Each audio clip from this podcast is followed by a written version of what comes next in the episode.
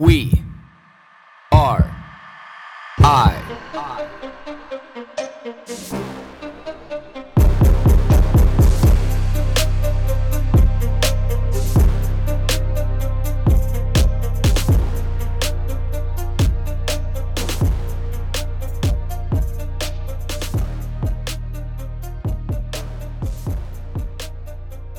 When it comes to endurance activities, you know, it's it's interesting to me like the the psychology behind it.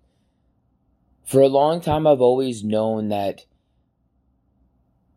there's a part of me that does these very long, very intense endurance things, activities, sports. You know, because there's a there's a part of that that's ingrained in me from a child because you know, like growing up on a farm in southern Alberta, you know, that's basically like an endurance activity, a sport itself. There's always something physical to do. On top of that, when you weren't doing something physically on the farm, you were hiking around going fishing, or you were hiking around going hunting, or you were just out in nature doing things, whether that nature was a forest or badlands or whatever that may be.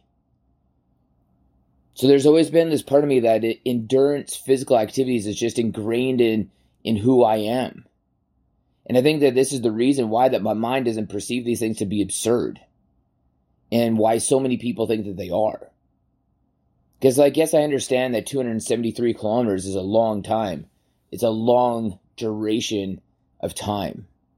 It's a lot of kilometers. But it's the experience. Like I'm not doing it to be able to come in the fastest time.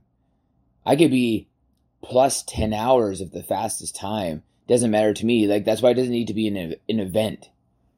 Because if it's an event, it's not necessarily a journey, a pilgrimage. And that's that's what I've always leaned in towards. I just want to know that I can do it. And simply when you do these things, you're already putting yourself in a, a higher class of people in regards to the, the people who think what is achievable and what isn't.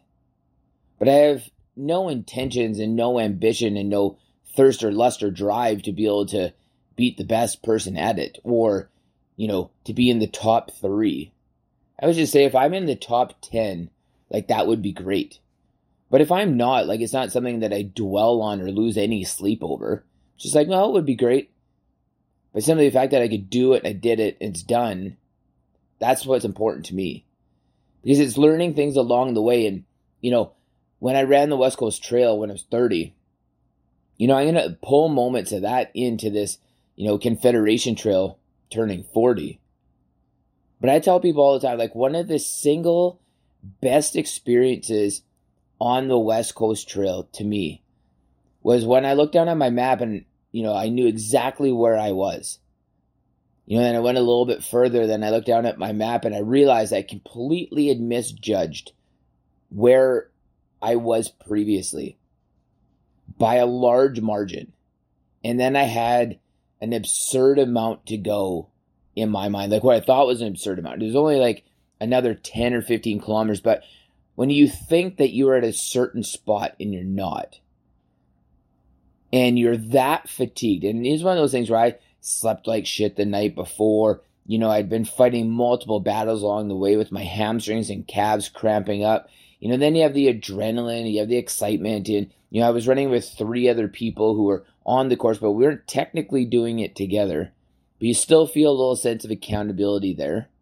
The train is crazy, the ladder systems are crazy. The whole thing was just was nuts. So like when I realized that I misjudged where I was and I broke down in a in an absolute emotional mess on the ground. You know, um, tears are running down my cheeks. I don't know how I'm going to go on. I'm like, what the fuck did I get myself into? In that moment, stewing in that moment and being like, making that choice, being like, no, we're just going to keep on going because this is what we're doing today. You don't have to run the whole thing, but you have to do it. You have to finish it. You have to you walk or crawl or whatever the fuck it takes, but you have to finish it. I'm like, okay.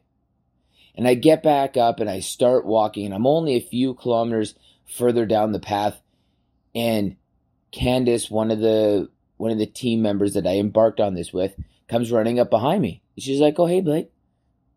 And then, like, it was just a refreshment, you know, being somewhere and being broken and coming across somebody that you know, you know, and like obviously I brought this person with me, you know, but it was completely random and just at the right time to be able to boost up that that morale a little bit, being like, secretly the energy between us is like, come on, Blake, you got this. Like, let's go. And so we did. And that one single moment there was the best moment. And I've rode that for a long time. I tell myself that story all the time. Like, that's who you are. You're a person who can get broken down. You're a person who can get beat down. You're a person who can throw yourself under the bus. But you're also the same person that's going to not stew or dwell about it, not bitch and complain about it. You're going to get back up. You're going to keep on going because there's a task that needs to be finished, a job that needs to be done. There's a goal that you want to accomplish, and you need to get it done. And that's all there is to it. I'm that type of person. I'm both because you can't be one without the other. I have to be the person that just fucking breaks down in the most absurd and grotesque way to be able to even have the hope of doing things that may be perceived by other people as absurd and grotesque, which if I'm just admit to myself, they probably are to me too. Because again, like everything in life, you can't have one without the other. How do you appreciate love unless if you've just been destroyed? Like, how do you appreciate money unless if you've been poor? Like, how do you appreciate people thoroughly and authentic, authentically unless if you have kids?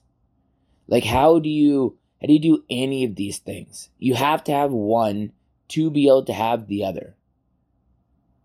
And these are the moments that I want to create on this Confederation Trail while I'm doing this 273 kilometers. These are the moments that I want to create to be able to move forward. These are the moments I'm looking forward to. Like, what are the demons that are going to creep in? Like, seriously, what are the demons that are going to creep into my mind while I'm doing this? Like, that's what I'm actually excited for. Um, because whenever I'm working out right now, whenever I'm, you know, working in the field, whenever, whenever I'm working behind my computer, whenever I'm doing something at home, I'm like, no, we need to do more. We can do more. I need to harden the mind. The mind needs to be strong. I need to push the mind. The mind is my tool. My mind is my greatest asset. Because if I train my mind, my body will follow. That's my motto. If the mind breaks down, the body's going to go along with it. Your body is designed to be able to do physical activity, especially when it comes to running and walking. And you're not carrying anything absurd. You're you are prepared for that. That is who you are. That is what you do. Bottom line. That's it. It's as simple as that. If you train your mind, your body will follow. So again, you just sharpen that tool. You put that pencil into the pencil sharpener and you turn that thing and you just make the nice fine point, something that has a real straight edged line, something that looks really crisp when you're writing. And as you write down those words and you express how you feel, it gets a little bit more dull and a little bit more dull and a little bit more dull until you have to stick that pencil back into the pencil sharpener. And that's what I want my life to be. That's why I do these big and absurd activities because it's like, I need that. I need those pilgrimages. I need to stick my life's pencil back into the pencil sharpener and sharpen that edge back up because life itself makes that pencil fucking dull, real dull. You know, and as my life's pencil runs out, I want to look back at all the times that I sharpened that pencil. You know, because when I get to the end of the road of life's pencil, do I want it to be this tiny little fucking nub? No eraser. Or is that eraser going to look fresh? Not interested in, you know, erasing anything. I have no regrets. Obviously, I could have a lot of them, but I don't want to have any regrets. So that eraser's nice and fresh, but there ain't no fucking pencil left. It's just this tiny little graphite pointy nub by the time that that runs out. I don't want it to be this long, lengthy pencil that is just broken down on the outside. I want to use every little bit of life so that when that day comes, no matter whether it's in a day, a week, a month, or a decade, or multiple decades from now, I want that life to be well lived. I want that pencil to be well used so the, the journal of my life that that pencil has wrote in has a lot of rich stories to it.